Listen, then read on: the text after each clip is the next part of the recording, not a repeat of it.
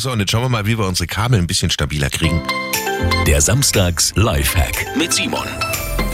Wir haben es wahrscheinlich alle schon mal gehabt an unserem Ladekabel für Smartphone oder auch am Kopfhörerkabel. Da bildet sich oft so eine Bruchstelle direkt am Übergang zum Stecker.